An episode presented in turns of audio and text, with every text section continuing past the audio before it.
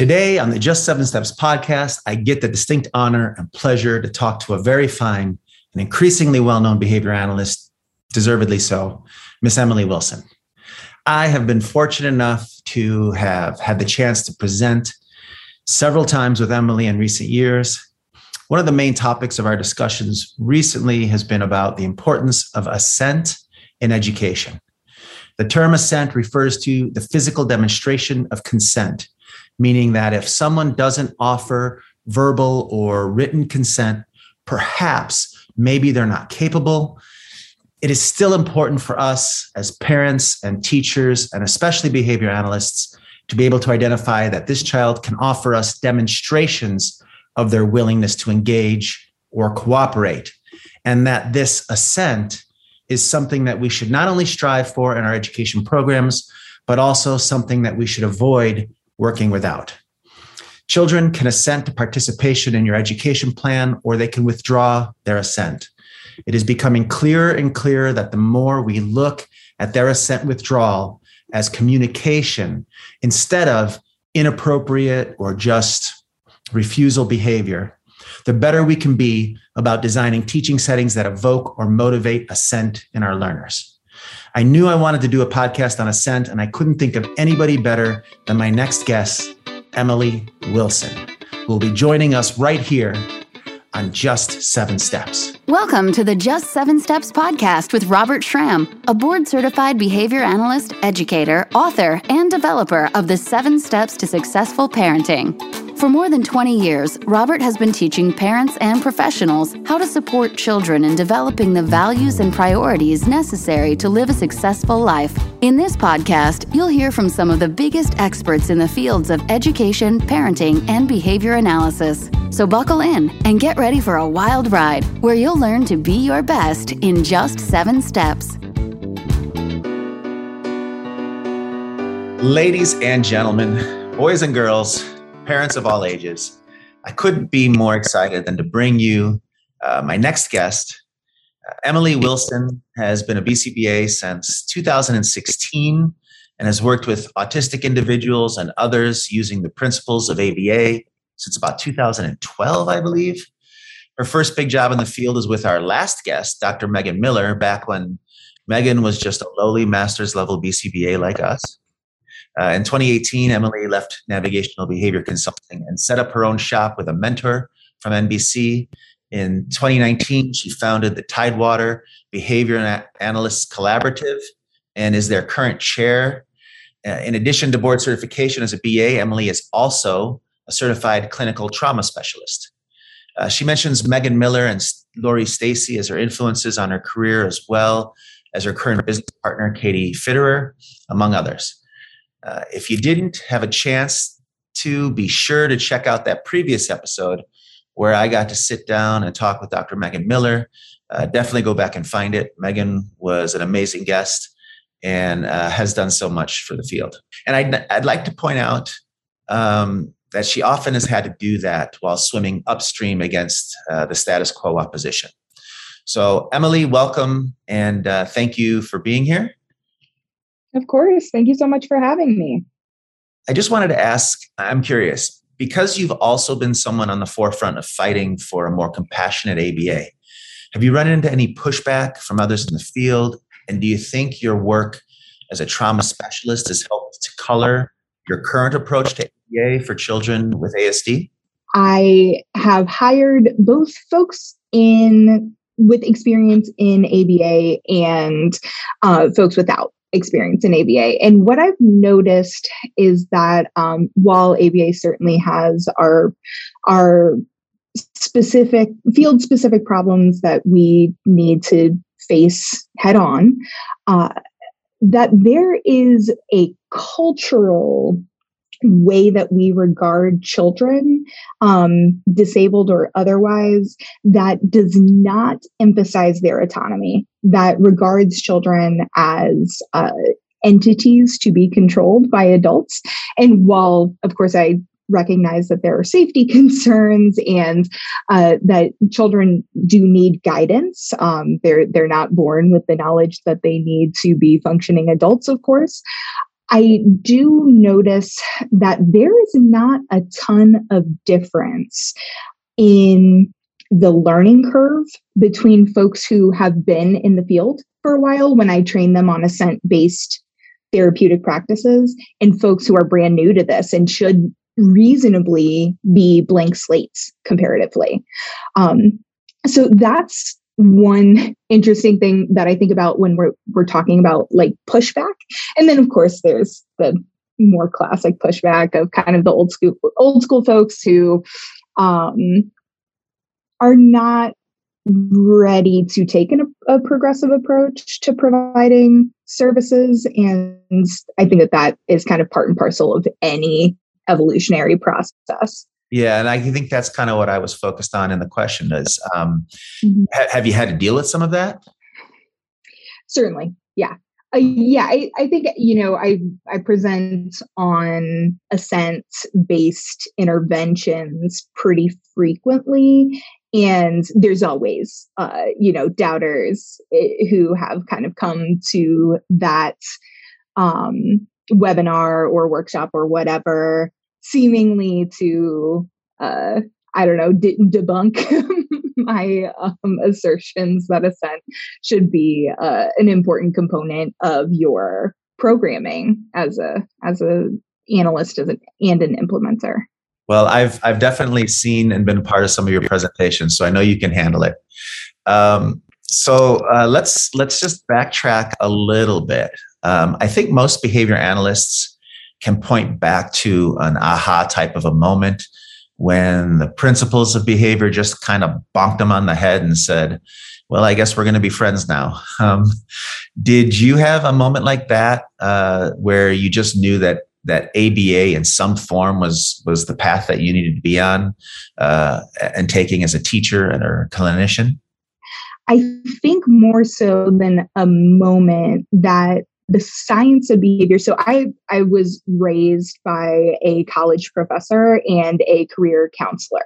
So um, this kind of worldview that I I grew up with really vibes with a science of learning right? Like this, it just makes sense to me. My undergraduate, um, my undergraduate degree is in sociology and I minored in religion. And I, I really like the, uh, the study of people and making sense of us, right? I'm just kind of naturally drawn to that. And this science really vibes with how I see the world as um, a lot of environmental influences kind of pushing people in one way or another. Awesome. Awesome. Thanks. So let me ask you when you first received your training in ABA, were there any techniques or recommendations that left you a bit concerned or things that just didn't sit right with you?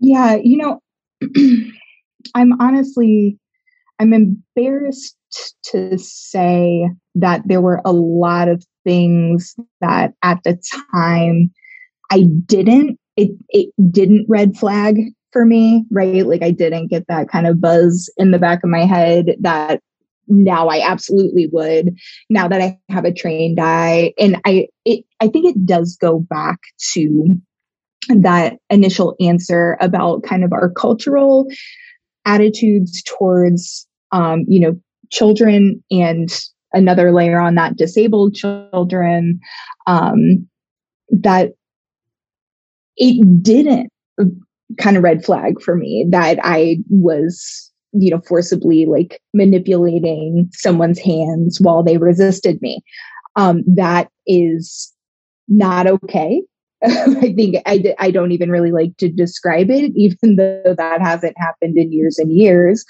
Um, and yeah, I, you know, my practice is ever evolving. There are things that I did 10 years ago that I wouldn't do now. And there are things that I did two years ago that I wouldn't do now. And I hope that in another two years, as part of my commitment to lifelong learning, there are things that I'm doing now that as my practice evolves, I will abandon um, because that's that's what it is to have an ever evolving practice. Yeah, I, I totally um, understand and agree with that. I mean, the whole point here of of teaching, whether it's a science, a scientific approach or not, is that you want to keep getting better. And I think that whether we're talking about teaching or athletics or um, you know anything in your life that you want to be as good as you can at, you're going to look back at yourself two years earlier and five years earlier and 10 years earlier and go, wow, I really, I really wasn't that good then. Um, and, and that's the whole point. And I think we want to all make sure that we're continuing to get better and better and better and not just allowing ourselves to sit back on the status quo and say, look, I've helped a lot of kids. So if it worked then, it's working now. And, and I think that um, having someone like you and and Megan and uh, a bunch of others in the field who are really um, sharing that information and pushing others, I think, is really helpful. And one of the reasons I wanted on the show today. Um, so, as you know, the topic of our show today is about learner assent. Um, I talked a bit up front about what assent is and why I think it's important in ABA. Uh, in fact, learner assent was one of the main reasons that I developed the seven steps to begin with. Uh, there just wasn't enough opportunity for kids uh, to choose participation in ABA at the time, and too much captured learning was going on. Um, I know you as a clinician who is very forward thinking and spends a lot of your time training others uh, on the importance of assent. Uh, can you explain to our viewers and listeners how you define assent and why you feel it's so important? Yeah, of course. Um, so assent is a lot like consent, but uh, more subtle. So consent is really a, a, legal term. It refers to things like informed consent, written consent, that kind of thing, where you are expressly, either vocally or in writing, um, saying, I agree to this thing. Um, assent is much, much more subtle, but uh, has the same kind of undercurrent. So um, when we are looking for learner assent, uh, Greg Hanley refers to this as being happy, relaxed, and engaged. Um, we are looking for body posture. We are looking for rate of responding. Um, Steve Ward refers to that as STEAM. Um, so we're we're looking for happy, relaxed engagement. We're looking for steam, right? We're looking for that um, kind of level of active engagement. Uh, that's when you have a, a, a who is assenting to instruction. Uh, when you when assent has been with drawn, you can expect to see a low rate of engagement. You can expect to see body posture turning away or being very still. Um, you can expect to see, you know, more outward, clear signs of assent withdrawal, like the tantrums or or flopping or that kind of thing, more obvious stuff. Um, so that's kind of what we're talking about. That's the framework that we're thinking about when we're talking about it's assent based instruction. Awesome. Thank you, thank you for that explanation. I think it's much better than the one I gave at the front end of this this uh, podcast. Um, so I am curious, um, since this podcast is called uh, Just Seven Steps. Uh, when did you first learn about the seven steps to instructional motivation? And if it did, uh, how did it affect your approach in the early days? Yeah, so um, you mentioned that I, I worked for navigation early in my career, and obviously Megan is a co-author on Seven Steps. Um, I actually did have a uh, a position at a company a year prior to working with um, navigation, and so I did. I got to see this real contrast between, I think, old school ABA maybe or um, unfortunate ABA. I don't even. I don't even. I, sure I, I tend to. I tend to call it traditional ABA. Sure. Um, no, just as the nicest term I can think of for right. for the early versions of mm-hmm. of what we've been trying to do. But go ahead. Yeah, but beyond that, you know, traditional, um, under supported, under under overseen um, ABA, which I, I, think is an absolute plague on our field, but it's also a maybe a separate conversation. Um, and then, you know, I honestly, what happened was I I pestered Megan uh, every couple of weeks for a few months until she agreed to bring me on at navigation. Um, and it really, you know, that move was really transformative in terms of how how I thought about behavior principles. Um, if you are going to go to the trouble of intimately understanding the science of learning, your application of that should be more sophisticated than you do this and I give you a Skittle. Um, that you don't need to understand uh, scientific principles to hand someone a Skittle after they do a completely unrelated task. Uh, so the seven steps were um, really influential in all of our programming. Um, we at the time, you know, it was a, it was a different moment in ABA, and um, uh, at the time, we also didn't have the benefit of having um, frequent and in-depth conversations about things like assent and degrees of freedom and you know enhanced choice and those kind of related conversations. Um, so i would say that the seven steps are still very integral to, to my practice and and all of my programming is influenced by that. And it's a reinterpretation for me yeah, and, and I'll, I'll, be honest with you. I, I, think there's a lot of things that I did, even in the early days of the seven steps, that I, am absolutely not doing now, and I'm teaching differently. Um, and and yeah, the the idea that the seven steps uh, was developed to move us forward from a completely different level of uh, captive learning to a, a focus on motivated learning and uh, a way to to approach um, maintaining cooperation without physical blocking or or um, escape extinction.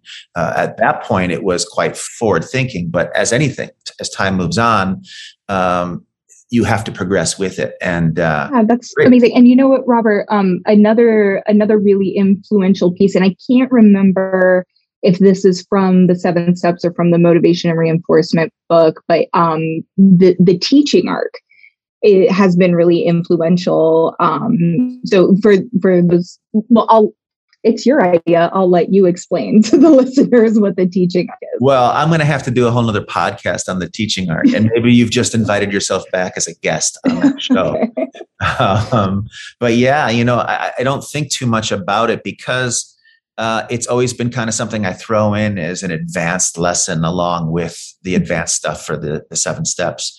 Um, but yeah, the teaching arc is a pretty exciting, uh, was a pretty exciting realization at some point. Mm-hmm. Um, and so, yeah, I appreciate you bringing that up. But let's save that. Let's actually let's okay. maybe have you back at some point, and uh, and when I'm ready to talk about the teaching arc, and we'll do an episode on that. Sound good? That sounds great. Yeah. Awesome. Um, so like i was saying um, i know that i didn't um, necessarily mention this but um, you know i have been working on updating the seven steps uh, because they haven't changed in their written form in at least 10 years. Um, and it, it is definitely time for an update. And i want you to know that i've been putting a ton of time and thought and effort into making sure that the language of the seven steps is keeping up with the changing understandings we have as a field uh, and it's time for a change in the tone and wording of the actual steps uh, to help reflect that.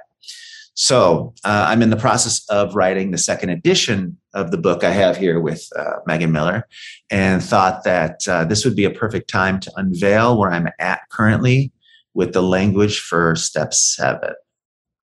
Love to hear your thoughts. Um, I'm ready. My new idea for step seven. Step seven troubleshooting the first six steps. Show your child that not following your most important instructions will not usually result in the same levels of reinforcement. All non participation will be analyzed and problem solved, but it will also be respected. I like it. That's where I'm at right now. And uh, what what is interesting now about the way that I teach the seven steps is mm-hmm. that it's no longer a hard and fast rule to use extinction. Uh, mm-hmm. In fact, step seven is now considered a troubleshooting step to help you consider all of your options of ways to respond when the first six steps have not resulted in the assent that you were hoping for. So, yeah, that's where we're at right now. What do you think? I do. I I like that conceptualization. I think you know it's it's a lot of words. It's a it's a lot of thoughts to pack into one step. Um, yeah. So that well, think, think of how complicated step seven is getting now, right? Um, yeah, absolutely. All the things that you have to do with step seven uh, to be able to use it well and not just blanket it over a child. Um, mm-hmm. It really is about analyzing the antecedents and looking back over your first six steps and seeing if you gave your instructions the right way at the right time with enough motivation. Was there outside motivators? Does this child have a past history with this sort of uh, instruction and and mm-hmm. all of that on top of then determining um, what is your best path forward in the moment um, whether moving on or um, some form of extinction or at least just a lessening of the amount of available reinforcement might be an option for you uh, and then mm-hmm. making those decisions and going from there so i really do want to look at step seven more as troubleshooting than a hard and fast rule when you don't get this you do this i mean and getting away even more so from that that traditional type of language Thank you for taking the time to join me today on the Just Seven Steps podcast.